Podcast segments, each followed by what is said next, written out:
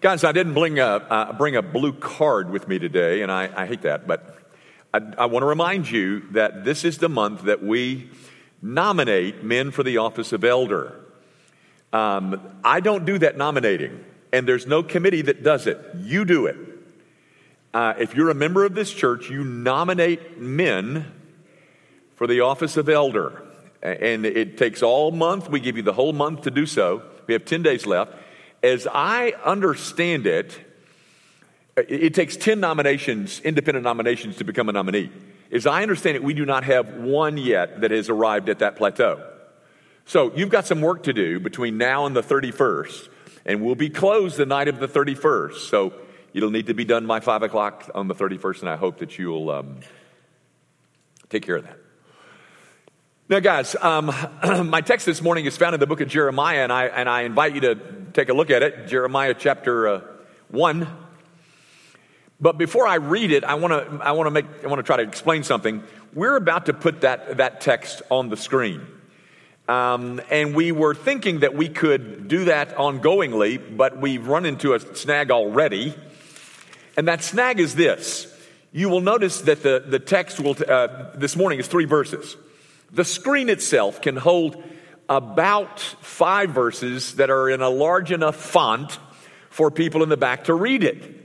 So it doesn't serve any purpose to have three or four screens, then we've got all these interruptions and coordination between that. It, just won't work. So whereas the text, when they're this size, we'll probably have them up for you uh, on Sunday mornings. But when they're larger than this, and most of them will be, we're, we're not going to do this. So it means don't stop bringing your Bibles. You'll need your Bibles. But every now and then we'll try to find a text that's small enough to, to flash on the screen for you. So here it is. Jeremiah chapter 1, verses 1 through 3, if you will um, follow as I read from this inerrant book. The words of Jeremiah, the son of Hilkiah, one of the priests who were in Anathoth in the land of Benjamin, to whom the word of the Lord came in the days of Josiah, the son of Amon, king of Judah, in the thirteenth year of his reign. It came also in the days of Jehoiakim, the son of Josiah, king of Judah, and until the end of the eleventh year of Zedekiah, the son of Josiah, king of Judah, until the captivity of Jerusalem in the fifth month. The grass withers and the flower fades, but the word of our God, this word, it endures forever. You know, guys, I don't really have much of a sermon for you this morning. Um, what I have is more of a, it's more of an introduction to a series.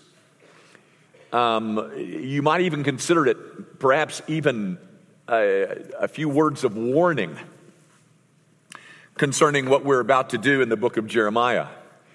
You know, I've never preached through a major prophet before. There are only three of them. Um, some say four, some would include Daniel. I don't, but there's only three major prophets Isaiah, Jeremiah, and Ezekiel. And um, of those three, the easiest of the three to preach is, is Jeremiah. I, I say that because, uh, I mean, I think it's the easiest because it contains so many stories. Um, and you're going to see that as we, as we work our way through the book. But uh, about chapter 28 to chapter 39, it's just one story right after the other. Um, and it's that those stories that I think give the book more of a, a user friendly quality to it than, than, say, Isaiah or Ezekiel. Uh, now, there's, there's something that you need to understand, kind of a, a bit of um, uh, Jewish history Jeremiah is going to, and you noticed it in the text, or at least maybe you did. Jeremiah is speaking to Judah. Now, you may recall that Israel used to be one nation. It was one nation under David and Solomon. But then at the death of Solomon, his son Rehoboam became king, and it split into two. The northern kingdom was called Israel, the southern kingdom was called Judah. The headquarters or the capital city was Jerusalem. But the northern kingdom is long gone.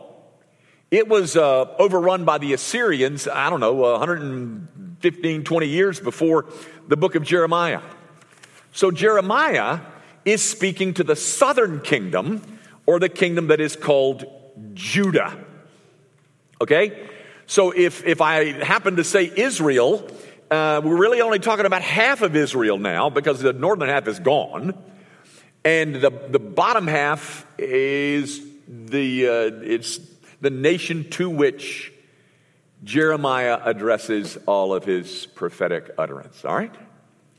Now, who is Jeremiah, the son of Hilkiah? He's a prophet. And as you know, you can't trust a prophet. At least that's what our 21st century Western mind believes. You see, prophets can be dangerous, and indeed they can. Um, prophets are thunderers. By that I mean, if you, if you can imagine in your mind's eye Moses, Moses is who is on the top of Mount Sinai and, and he's got two tablets in his hands and uh, on which are written the Ten Commandments, and he's just come down from the top of Sinai, having received the Ten Commandments. And the lower he gets, the more he hears coming or emanating from the, the camp below. And as he gets closer, as he draws closer, he sees that the people have just gone wild. They've broken out into this, this party that is, it, it's just, they've lost their minds. And so, in the midst of seeing that, Moses takes those two commandments, very precious things, uh, those two tablets with the commandments on them. He takes them and throws them down in a fit of rage and, and busts them into a thousand pieces. And by the way, you know that he was never rebuked by God for that. But you see, our culture doesn't permit behavior like that anymore. We don't, we don't, we, we won't tolerate that. And um, I think I get it. I think I understand th- that there are several reasons why we don't. Here's one. Here's one reason we don't. Because, because now we can never quite be sure if the prophet's righteous anger is righteous.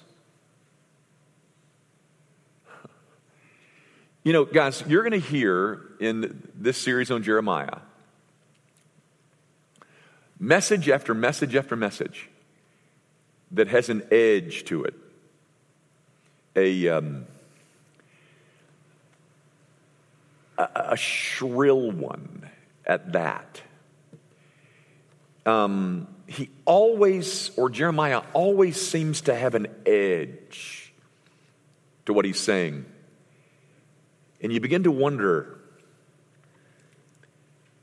is that edge a righteous edge? You see, guys, it's not that Jeremiah's message is depressing. Oh, no, it's far worse than that.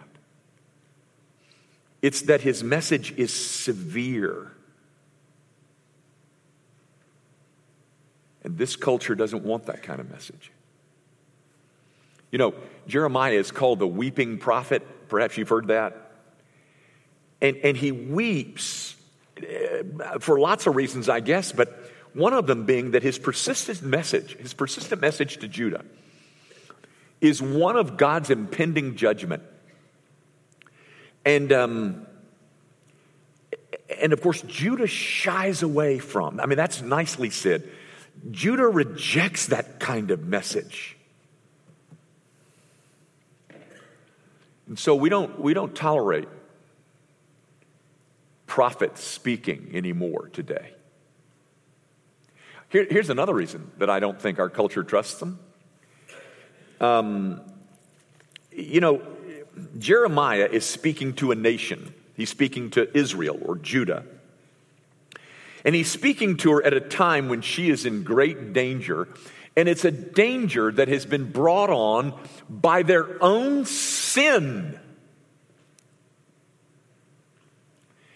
And that is a word, sin, that our culture uses very sparingly.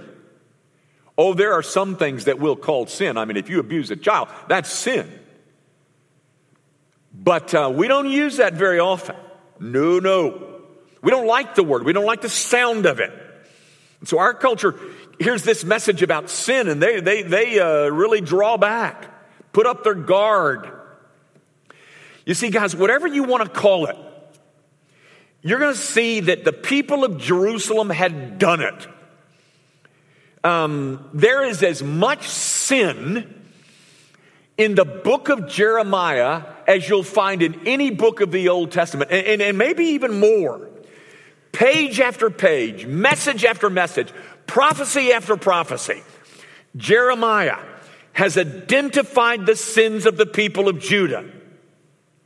He has, he, you'll find that he preaches against forsaking God, worshiping idols, committing adultery, forgetting the Lord, practicing prostitution, ignoring the prophets, oppressing the poor, rejecting the truth, doubting God, abusing the weak, speaking lies, pursuing wealth, harming aliens, murdering the innocent, stealing goods, committing perjury, following Baal, breaking the Sabbath, slaughtering children, betraying friends, and breaking the covenant to mention but a few.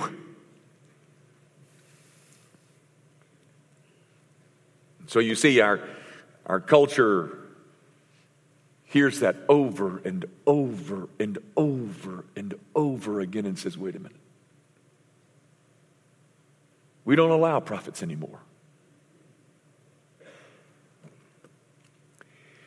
You see, my fear is, and maybe it's why I've avoided the major prophets before, but my fear is that is that you're going to tire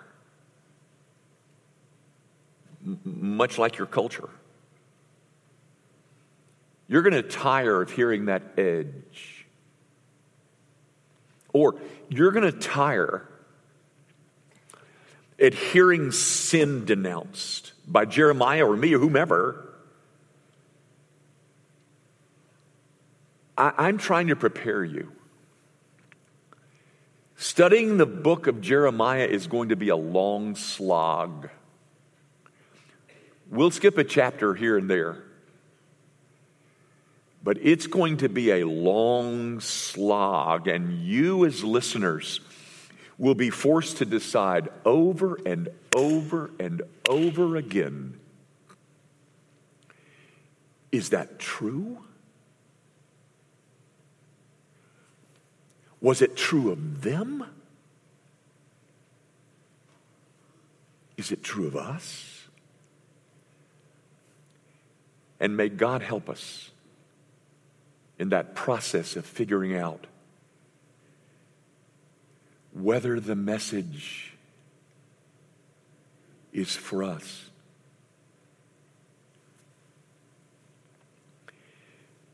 Guys, um,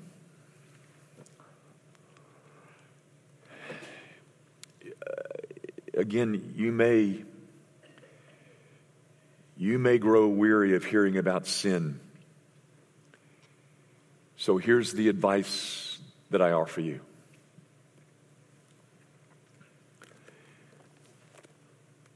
Trust Jeremiah, but don't trust me. You see, I call myself a prophet too. Did you know that? But I'm a prophet not in the predictive sense, that is, that I can predict the future. I, have never made that claim. I call myself a prophet in terms, in, in the Pauline sense. He has a definition of a prophet in 1 Corinthians 14, verse 3, where they're for consolation and encouragement. I call myself that kind of prophet. But I can promise you that the edge that you will hear in my voice will all not, not always be righteous. So, trust this prophet, but don't trust this one. You know, there's, um, there's another reason that I think I can point out as to why our culture so resists a prophetic message. It's because that people like me in this office, in the office of pastor, or ongoingly has brought such shame to the message that we preach, the gospel that we represent. You take, for instance, the, um, the frontline news of the Roman Catholic Church and what they've done to abuse children. Or maybe you're familiar with the name Bill Hybels in the church in Chicago. Here's a name that you probably won't recognize Art Azurdia. Or maybe Bill Gothard. Maybe you've heard that name. Or perhaps this one, Andy Savage. All having brought shame to the gospel office of pastor and prophet. And so when our culture hears of a message from some kind of prophetic message, they, they immediately say, wait a minute. We don't trust behavior like that anymore. We don't tolerate it anymore. Maybe, maybe Jeremiah, but, but not anymore. So my plea for you is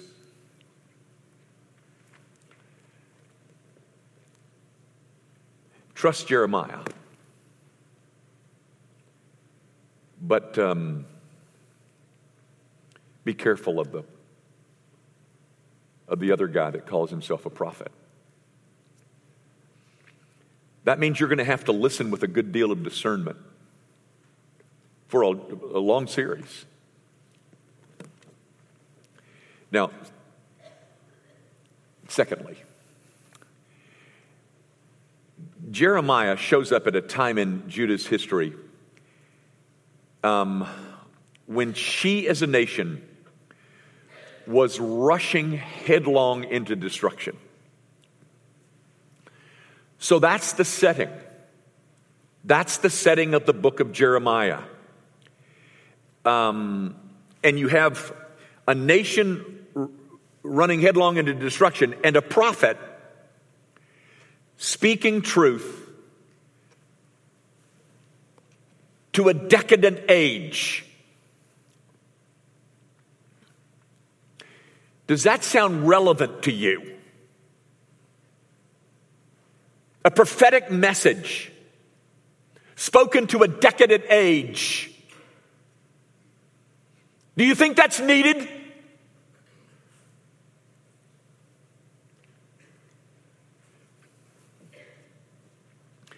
Guys, verses 1 through 3 tell us that Jeremiah's ministry occurs in the last 40 years of the history of Judah. What the first three years, what the first three verses are giving you is the historical moment into which this message was spoken. And in the, in the, in the presence of a decadent age, to this man, the son of Hilkiah, we're told in verse 2 that the word of the Lord came. Now, guys, that in and of itself is encouragement. That, that, that in and of itself is a suggestive, it's an important little fact. Why? How so, Jimmy? Well, guys, the fact that having spoken and having been disobeyed, that God should continue to speak the fact that he should persistently speak when there was no immediate response on the part of the hearer. The fact that he should continue to speak when he knew there would be no response. And under such circumstances and at such a time that he should be that he should continue to speak in terms that would offer a remedy the fact that he would speak at all to a decadent age such as this. Pardon me. That alone should encourage the rest of us. Because you see, the message of Jeremiah is not just interesting, it's not just encouraging. What we ought to call it is a book about the long suffering of God. It's a book about mercy. It's a book even about grace. That this God would raise up another prophet and he would continue to speak in the midst of a culture like that. Among all other things that the book of Jeremiah is, the book is a depiction of a long suffering God. But, ladies and gentlemen, it's even more than that. There is always in this book of Jeremiah a yes, but quality or message to these prophecies, Jeremiah's. Um, well, what do you mean? What do you mean? Okay, um, Jeremiah will stand on the scene and he will say, Your sin is great. Yes, but forgiveness on the heels of repentance is available. Your sin must be exposed and opposed. Yes, but they must constantly be told that if that nation concerning which I have spoken turns from its evil, I will resent of the disaster that I intend to do to it.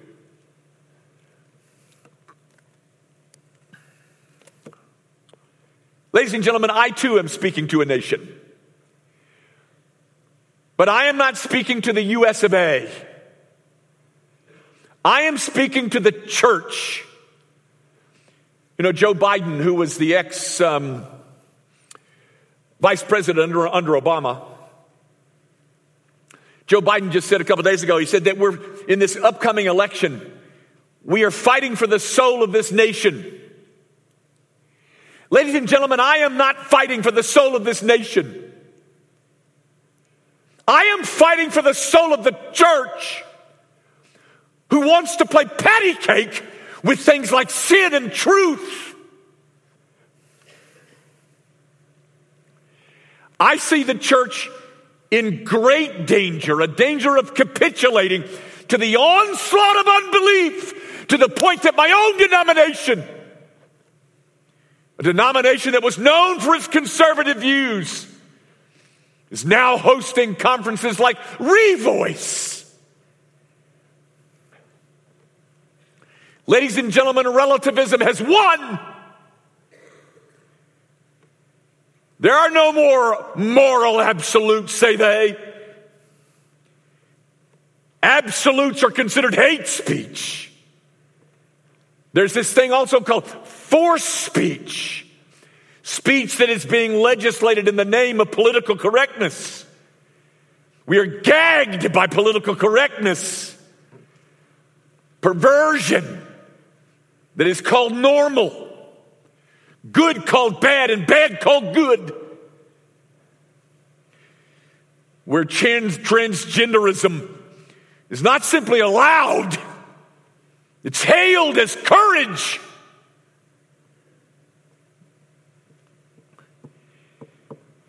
Folks, I, I think the church stands on a similar precipice to that of Israel's. And to us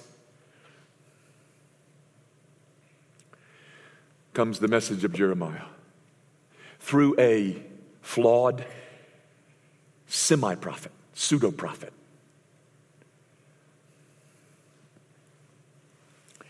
Guys, I'm trying to prepare you for a long series, a long series of severe messages.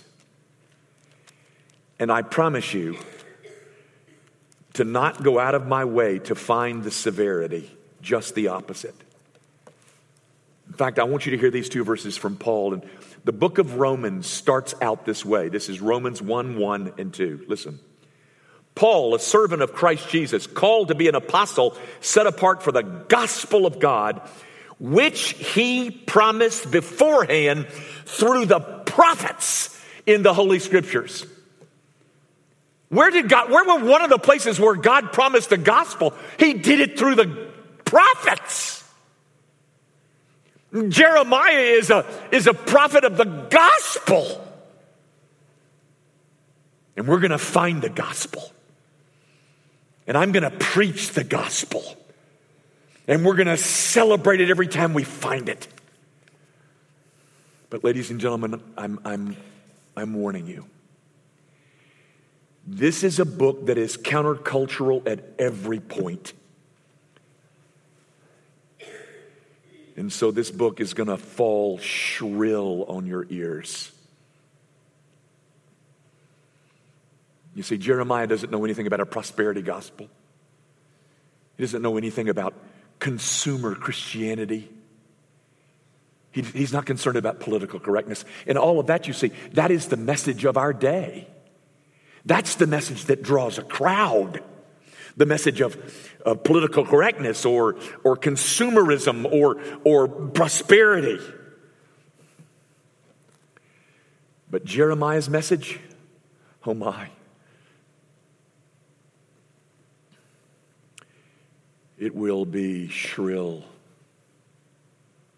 and condemning, and at some points, downright scary.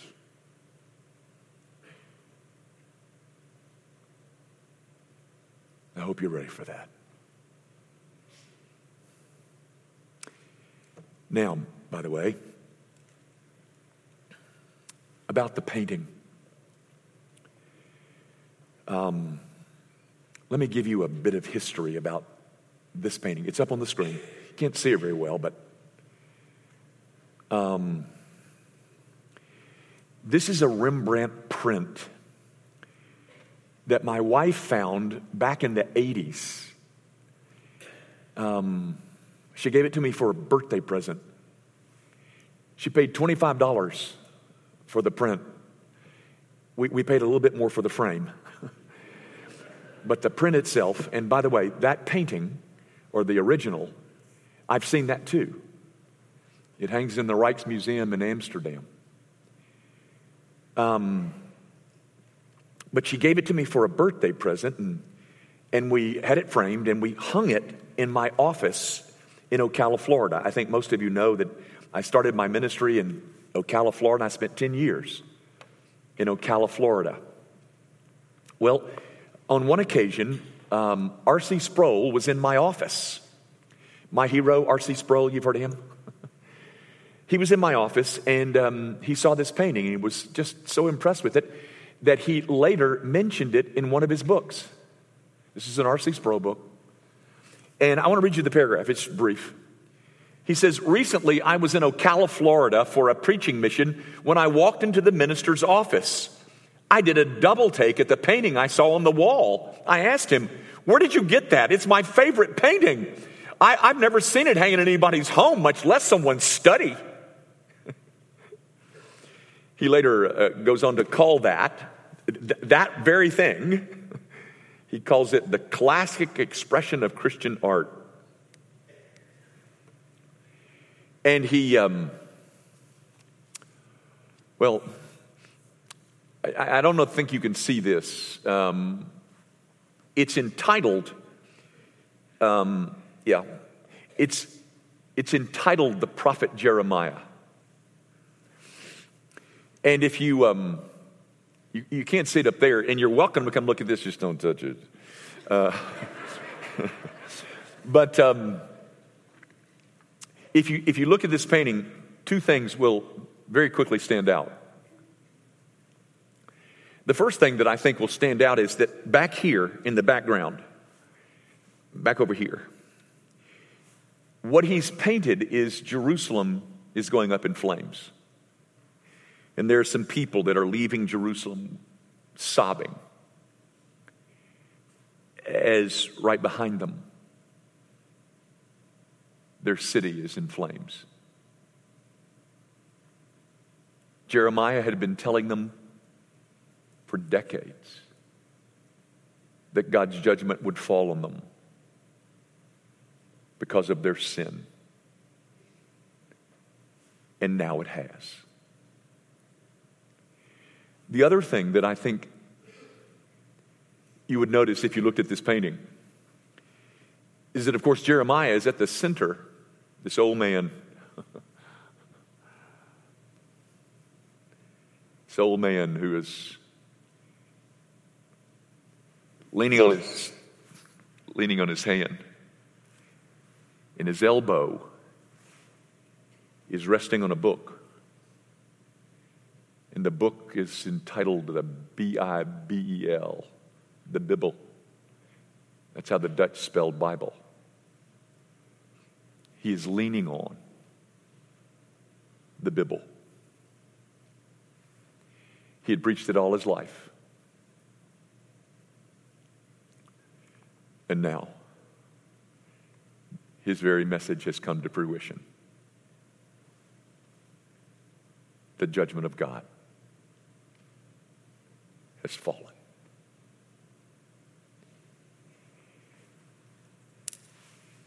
You know, ladies and gentlemen, in so many ways, our culture is going up in flames. You know, I've said that before in my, in my ministry, and, and people said, oh, there he goes again. Just another one of those preacher hyperboles. But you know what? I think you believe it now. I think you look around and you see what's happening in our culture and what's happening in our city and what's happening in the world and what's happening in our government. And, and I don't think I any longer have to try and convince you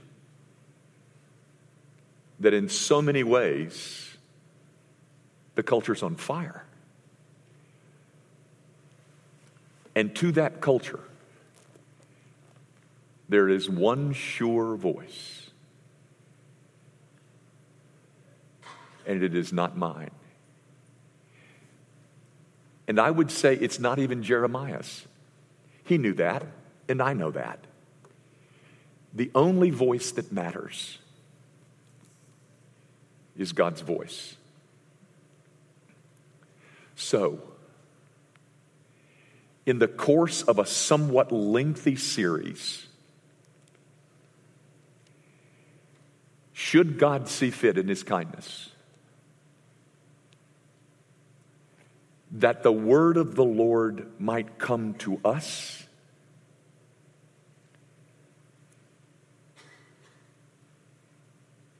then, my friend, you stake your life on it. In spite of all the chatter and all the background noise, God speaks to you from this through a very flawed preacher, if you hear his voice,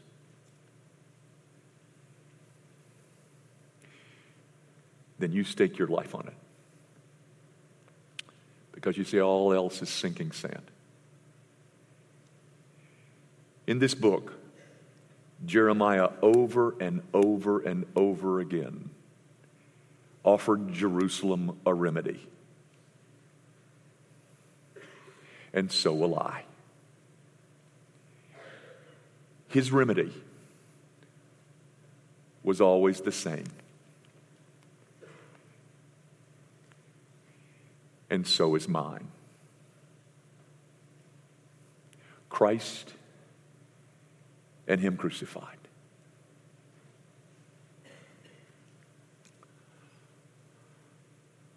Apart from Him,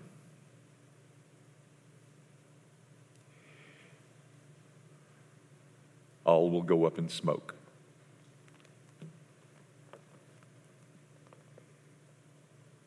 Do you believe that? Did God say that? Is that a message from God? Over and over and over again throughout this series. You're going to have to answer that. Did God say that? Because if He did, then bank your life on it.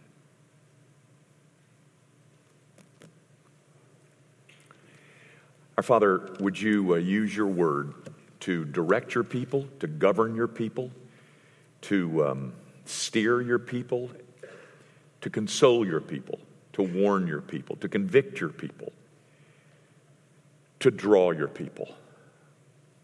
Would you speak to us as to what is really true, not based on Jimmy Young's views, but based on what we discover from a book that is inspired from start to finish. And I pray, oh God, that you will um, grant the kind of discernment that's going to be necessary to sort some of these things out. Um, for each individual who hears it, would you give them your leadership to discover what your mind and what your voice is? Our Father, if you have led people in here this morning who have not yet embraced our Savior, would you cause them to see that ultimately everything apart from and outside of Jesus Christ will go up in smoke? And would you um, open their eyes to see that the only remedy, the only remedy offered to Jerusalem, to Judah, to us, is a Savior who is Christ the Lord. Do that, Father, and we will rejoice in having added to that family which you are saving. We ask it all, of course, in the name of Jesus. Amen.